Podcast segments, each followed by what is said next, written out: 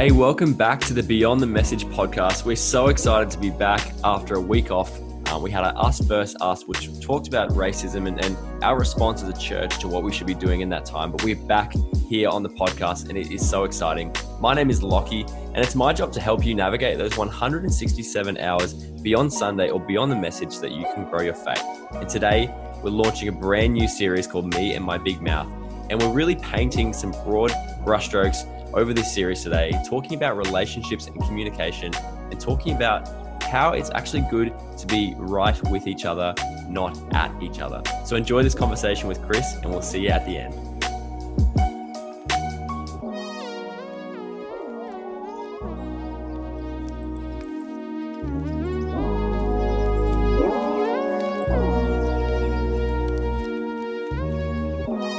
Help you win these 167 hours beyond Sunday or beyond the message, today we're going to be looking at part one of our brand new series called Me and My Big Mouth.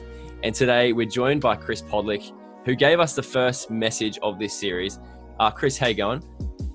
And I'm doing well. I'm That's doing good well. to see. Uh, I see you're no longer in your walk-in wardrobe. That was a, a quick stint there. Uh, it was laziness this morning. I was a little underprepared, so I, I can tell. didn't have time to set the walk-in wardrobe up. yeah, I can tell the acoustics aren't as good uh, from your room. Yeah, I apologize to all our listeners for for that. Next time we'll be back. it's okay. I don't even know what acoustic means. Um, but you know, we've got a we got a great great new series this week. We've had a week off of this podcast. We're launching back into um, what should be a really, um, I think, practical series. I mean, I'd say they're all practical, but this one in particular, I think, is really going to help you um, conversationally, relationally, if if this stuff is applied. So before we get too deep into this week's content, Chris, could you give us a, a rundown of what to expect over the next? Is it three or four weeks? I'm not It's a four sure. weeker. Yeah, four weeks. So, um, really, with this series, what what we want to do is, and I'm sure people can think of a time where maybe they've put their foot in their mouth, uh, they said something they shouldn't have, they've, um, you know, haven't been clear in what they're saying, or they've accidentally offended someone, and uh, we just kind of look at want to look at like how we can avoid that scenario, because oftentimes it's our words that get us into trouble. Uh, so really, this series is kind of looking at like how do we just keep our big mouths in check? Like how do we just when there's that tendency to speak, like how do we just hold it, hold yeah, on? that's really Hold tough. off. I mean, I have been terrible. As as you would know, the restrictions have been easing, which means we've been able to kind of see more people. And I haven't said anything like offensive yet, but I'm just terrible at um conver- like once I've had a break from conversation for like a couple of months now, I'm getting back to it. I'm like, man, I shouldn't have said that thing. You know, I haven't hurt anyone's feelings. Uh, and hopefully I don't, but I can, you know, I think this is a really good timing for this series as we like enter back into um, group settings and conversation and things like that. I definitely know I need I need a bit of this. Yeah, no, I'm excited, um, and because I, I think that all of us have at one point or another, uh, and for for the gen, for like you know millennials and Gen Zers, this uh, series could also apply to some of the things you post on social media.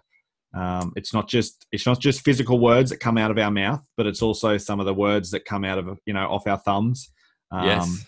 Into into digital world as well. So don't just think this is just purely Yeah. physical conversation. This can be online conversation as well. That's really interesting because I believe, you know, as as Christians or followers of Jesus, we have a a duty to represent um represent God in in all that we do. And and I guess some people um yeah, that that that gap between their online presence and their and, and their personal, whether it's goes, you know, whether they're like kind of a saint or perfect online and and you know they're not in real per, in real life or they just use the online platform to be really provocative uh, and and stir the pot.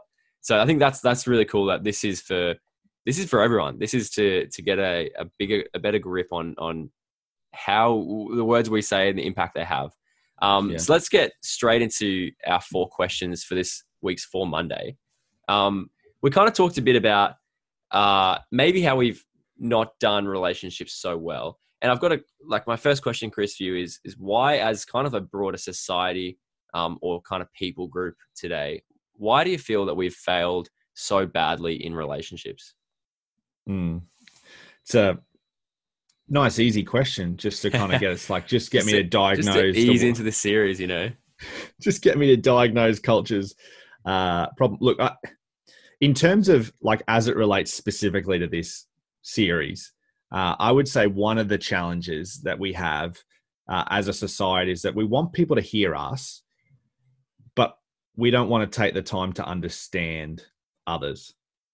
You know, I, I one of the things that um, when I was at university, one of our lecturers um, was this really brilliant um, science guy, and he was really always big on the fact that uh, you need to understand people's positions who don't think like you and don't act uh, and, and don't view the world that you the way that we do mm. um, or the way that you might and he said you know and uh, he always talked about you know like when you're reading uh, maybe a journal article or you're reading someone's post on facebook or something pay attention to the feelings that that elicits within you because that that's actually your feelings. It's not their feelings. Like they haven't created that feeling in you.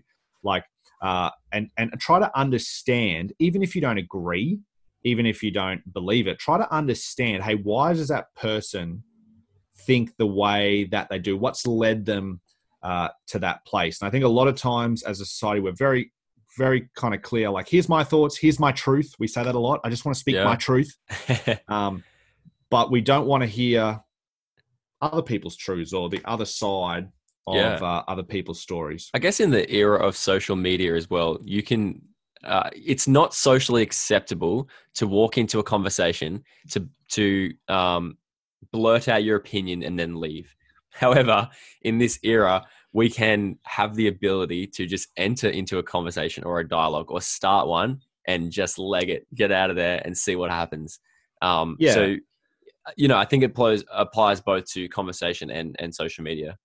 Oh, absolutely. And I think that's one thing that perhaps we've lost a little bit um, to a certain degree as as a culture. Like, um, I don't know if our listeners know, but I, I am a bit of a philosophy nerd, and I, I thought you were uh, going to say I'm an Instagram influencer because I would have believed that as well. But um, no, we'll take philosophy slightly. no, I just all my Instagram is like ribs and writing, um, and coffee. no, but I, I, somewhat true, Chris. Somewhat I am true. a philosophy nerd, so um, I really enjoy it. But one of the things that that you notice when you read um, philosophers, particularly a lot of the ancient Greek philosophers, uh, is that their culture used to be a place where ideas were kind of set forth and it was set forth in the hope that hey i hope you kind of poke some holes in my thinking so that it has to get stronger. It wasn't to hey i'm going to put this thought forward so that i can defend it and it's the only right way and if you disagree with me you're wrong it was here's my thinking i want you to show me the weaknesses, the strengths, and I want it to get better and better and better. I mean, we see this in the New Testament as well. Like, this is the same culture that Paul walked into um, at the Acropolis in um, in Rome, and so uh, sorry, in Greece, um, in Athens, not Rome. Rome's in Italy.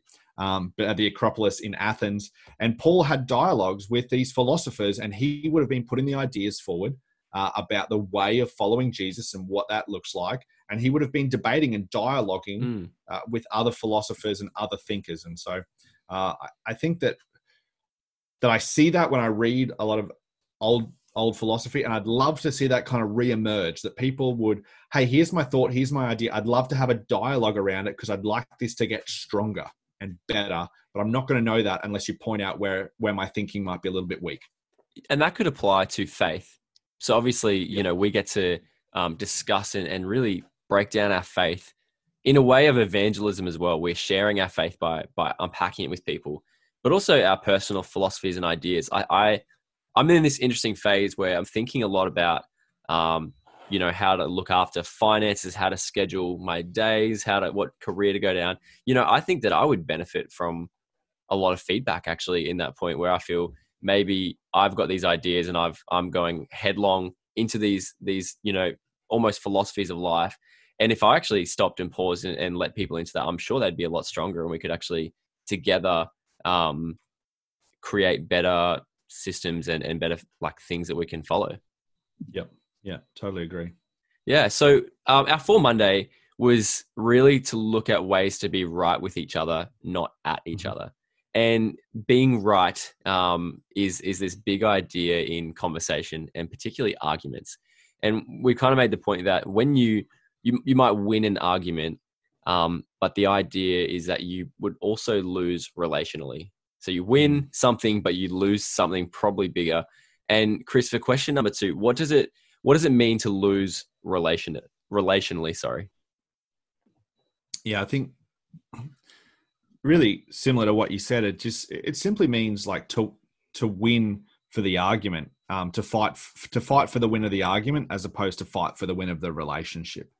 Um, you see this in friendship. You see I see it in marriages. Um, that that Housemates. people often argue housemates. You see Big that one, as big well. one. Hey, where you fight just simply to be right, as opposed to you fight for uh, fight for the relationship and how, how do you how will this conversation help the relationship go grow stronger or help the friendship grow stronger or help the marriage or the the housemate relationship grow stronger so yeah Yeah, right. That's um that's really interesting. Do you do you think that we do that well? Is that something that we are prioritizing or you know, kind of back to our first question? Oh, that's a really good question. I can say I, I won't talk for us as a culture. That's too big of a. I'm not a spokesperson for culture. I'll, I'll speak for me personally, and I'll just say that it's definitely been a learning curve for me because I definitely like to be right. Uh, and when um, when I got married, one of the things that I noticed, and one of the things I really uh, appreciate about Emma, is that uh, what like she always says things like, "Well, we don't, we don't, uh, we don't fight that way. We don't disagree that way. We don't." And so that over over the course of our marriage has been something that I've started to think like, "Oh, okay, like I disagree with maybe the way that this has been handled or the way Mm. this has been done, but but we don't address it that way."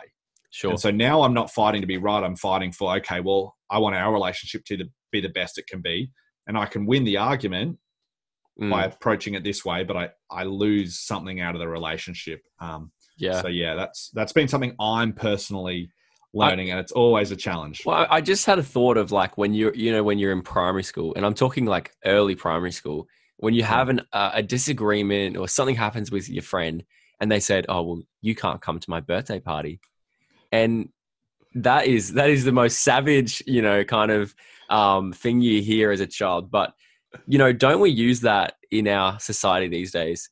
Like, you know, we we we don't say it in that in such blunt ways, but in um, while we're trying to prove that we're right or we're trying to win an argument, we can actually hold some things above people's heads to say, "Hey, well, if you do this, then you know this." Oh, and and I've seen that. I've seen that so much, uh, particularly on hot button issues. You know, uh, oh well, if you don't agree with this particular way of thinking, you must be a misogynist. Yeah. Uh, you must be.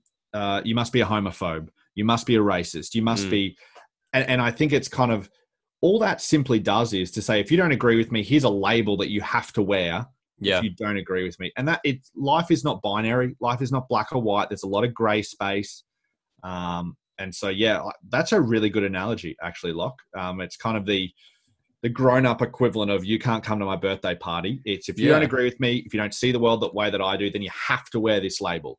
Not yeah, and we and we are very quick to to disassociate ourselves from people who don't see this the world the same way we do.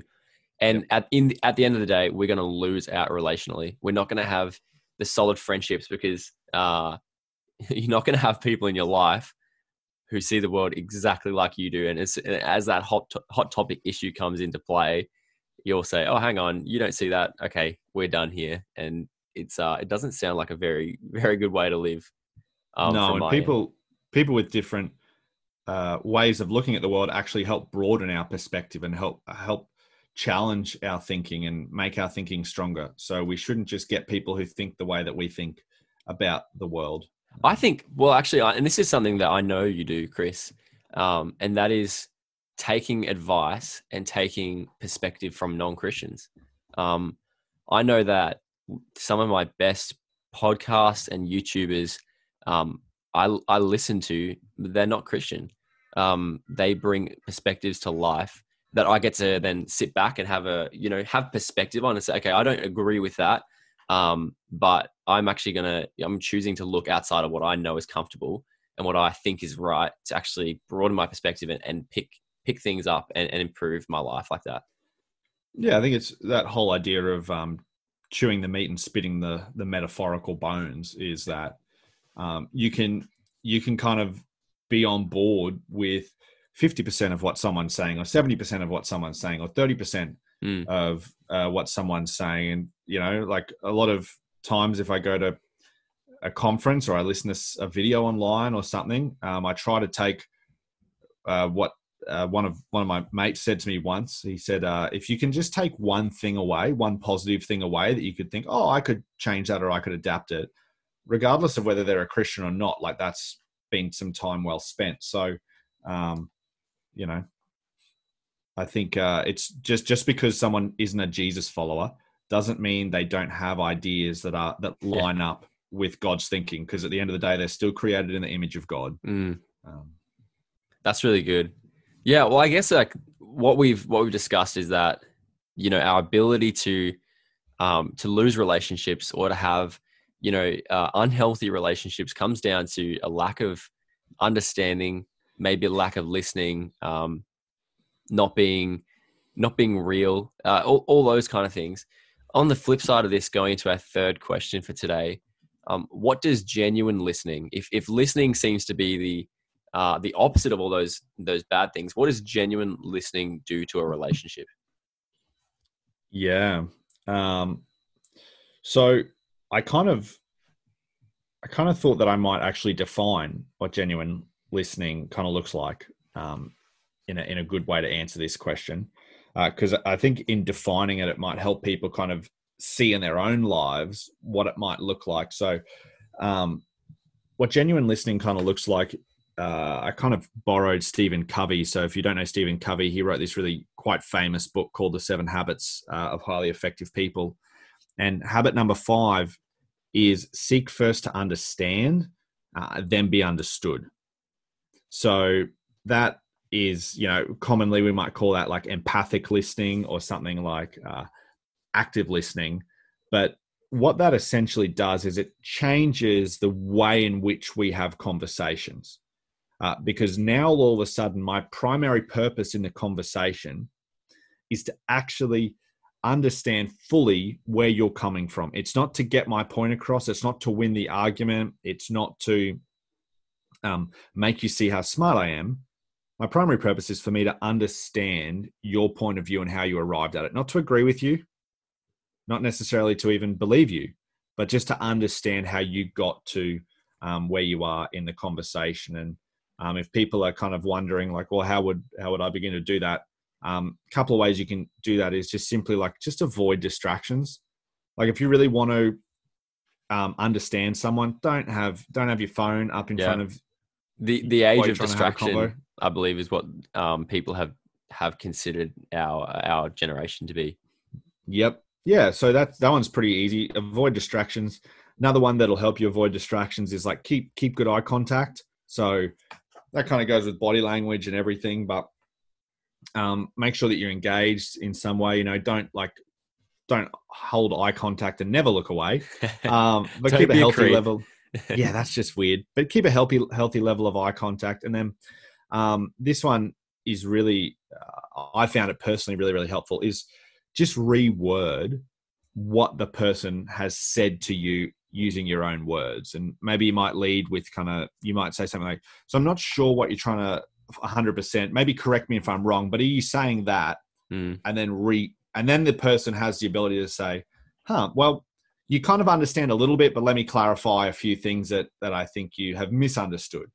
yeah. So just to clarify, Chris, to rephrase what someone's just said, you really show that you're listening, and it really. Um, sorry, I just I just tried to apply it. I don't know. I had nothing was- else to say.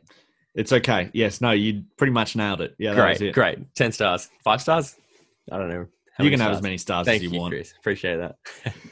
I think like I think the cool thing about that is that it's this book called Seven Habits for Highly Effective People, not communicators, not um, businessmen or CEO. It says like if you want to be a, a- an effective person, and that's applicable to any industry, any profession, vocation, Mhm. that listening and seeking to understand is is effective. It's good. It's genuine. Yeah, yeah, absolutely. Yeah, and so uh, there are some of the practices, but what's the what's the benefit? Like, is it um, is it for your benefit? Is it for their benefit? What actually happens when we do those things really well? I think it's for the ultimately, yes, it is for your benefit, but ultimately it's it's the relation the relational benefit of it. I mean, um, the passage we are looking at on the weekend or beyond at home was um, James 1, 19 to 21. And I can't I just want to read it really quickly because I love the message translation of it. It's just it says, um, I didn't speak out of the out of the message. I spoke out of the NLT, but the message translation says, um, post this this at all the intersections, dear friends. Lead with your ears, which I, I think this imagery is great. Lead with your ears, follow with your tongue, and let anger straggle along in the rear. God's righteousness doesn't grow from human anger, so, throw all spoiled virtue and cancerous evil in the garbage.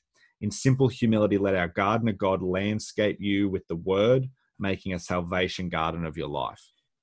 And and there's a part there where it says, um, so throw all cancerous evil in the garbage. So what James is kind of referring to is that um, this this way that he's kind of talked about of like leading with listening um, and then follow with your tongue is actually like it's almost like a garment, like a way of living that we put on. Mm. And when we let uh, when we let our own personal anger drive how we engage in relationships, we're actually putting on uh, something that's not God's righteousness, but it's our righteousness, which is just kind of like our ability to be right. Um, that's all righteousness is, like my rightness, your rightness. Yeah. Um, and so James is talking about actually when you wear God's rightness, uh, that actually changes the way in which you engage and look at um, and look at relationships. That's really good. Um, where can we find that in James? There was a lot of big words there. It'd be great yeah. for for our listeners to be able to go and and sorry and, that that you're good. sorry, yeah, that that was um I just jumped in over the top of you. I apologize. And that was James one uh, verses nineteen to twenty one. Definitely go check that out. I'm I even just heard that and went, wow, that's some that's some big words, but I'm sure that um yeah, that would like some not just big words, just some really heavy hitting words like was it cancerous something, you know. Um I guess that's really talking cancerous to the effect. evil. Yeah, talking to the effect of of um the opposite of humility, arrogance and and things like that in listening. So we've got some practical application, but to finish off today with our fourth question, what what's the one thing that I can do this week um, that's going to help me to be quick to listen and slow to speak in my conversations. Yeah. So you can do all the the little the things I said earlier. You can add those to your active listening repertoire. But the one thing that I think would give you the most benefit is just to simply um, just to ask three qu- clarifying questions when you're in a conversation. And maybe that's you feel yourself kind of getting worked up. You feel yourself getting angry or you think kind of like oh my rightness is going to creep in and i'm going to tell you and i'm going to show you and let me let me tell you how it is. Um, when that arises i would just always ask three clarifying questions. Um, so have the conversation keep going. And so hopefully you'll arrive at a place at the end of those three questions where you might not agree but maybe your anger will have subsided because you understand the other person a little bit better Sure. So they're not three questions. You're not going to give us the three questions now. It's more so saying that uh, clarify from what you've already heard. So don't you've got to practice that active listening to a certain point where you have enough group of the conversation and the emotion of, of the other person that you can say, hang on, can you just clarify? Or I, I think I heard this. Can you just um Yeah, you might you might ask something like uh how did you arrive at that view? Mm. Or you know what what led up to that moment for you? And so you just ask questions just to help the person um, reframe or continue to, to narrow in um, their point of view. Yeah actually it's a it's an interesting example but um, family of origin is one thing that i've recently uh, discovered in kind of some um, some pre-marriage courses where uh, there's certain things that you pick up in your life and certain habits and things that you do simply because that's what your family did. And by understanding, say by asking questions, say, "Hey, help me understand where that came from," uh, and you would say, "Oh, as a kid, we did this," and you know, you know that their point of view has been cemented in their mind since they were a kid. And so, by actually seeking to understand, hey, where does that come from? Where does that that pattern of thinking or that aggression or whatever, where does that come from? And by kind of Um, I've got a mentor who calls it um, pulling the string. You know, when you like pull out a, a thread of your jumper, mm-hmm. he calls it like pulling the thread of a conversation, and you get to the the root of the of the problem, and and you get understanding of where they're coming from, and they get understanding of oh my goodness, I didn't even realize this is where it came from, and we actually get to the core of the issue, and we can see change. Like we can actually speak into change at that point. That's a really good that's a really good image. And i think for a lot of a lot of people particularly if you're in a relationship or a dating relationship that's a really great place to start. And i think even for a lot of people um, who aren't in relationships just asking those clarifying questions can sometimes uh, challenge you to realize that oh hang on a minute i formed this opinion mm. after reading a headline on facebook or I actually, you know, the only reason I actually believe this or I, I have this position is because, you know, my mate Tomo told me. Uh, and Tomo heard it Come from on, someone Tomo. else, kind of thing. Yeah, yeah. Tomo is just kind of. So I think it's just it's just healthy when you start mm. to pull that um, pull that thread. Yeah, that's really cool. Well, this is going to be a great series. I think that um, if this is the base the base level, I'm looking forward to to digging in deeper in the social media um, applying it to uh, personal relationships, both you know dating or marriage, and and friendships to your boss at work or your co-workers. I think this stuff is going to see your life um, improve incredibly if you apply it. Um, anything? Any last last words? We don't have last words. We've got three more episodes to talk through this, Chris. Yeah, I would just say uh, continue, keep listening. Um, I'm really excited for this uh, conversation as it develops over the next couple of weeks. Awesome. Thanks so much for, for being on today. And uh, we'll see you we'll see you in a couple of weeks because we've got a, a, special guest coming on for part two, a, a non Beyond communicator, a friend of Beyond though, um, who's going to come and give us part two. So we're, we're really excited about that. Um, but we'll see you back in a couple of weeks.